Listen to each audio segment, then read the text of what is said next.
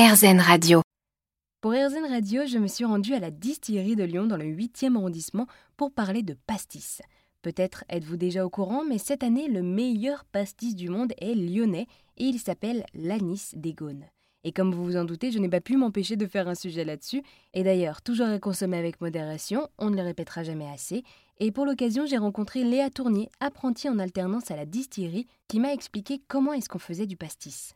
Donc l'anis des gaunes, euh, la première étape est la préparation des plantes. Donc les 17 botaniques euh, sont, sont, sélectionnées, pesées, etc. Euh, ensuite, on va les mettre dans l'alambic. Donc la chaudière, c'est la la grosse partie principale de l'alambic. Donc on va les laisser toute la nuit avec, avec de l'eau et de l'alcool. Bah, le lendemain, nous lançons l'alambic, nous chauffons l'alambic. Donc euh, lors de la chauffe, les vapeurs montent le long, euh, des, le long de la colonne. Donc il y a des reflux avec euh, des sortes de plateaux qui font du, reflux. La vapeur continue son trajet et arrive dans le condenseur. Donc la vapeur est refroidie, qui passe du coup de l'état gazeuse à l'état liquide. Et à la fin, nous obtenons le distillat, donc l'anis des.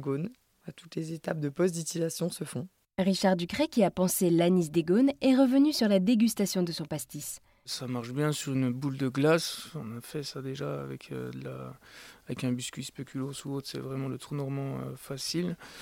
Euh, l'eau glacée, évidemment, ça c'est sûr. Et après, on peut l'utiliser un peu dans les cocktails où là, il pourra se rapprocher de l'absinthe ou du, du, pastis dans les cocktails comme le sazerac ou des choses comme ça.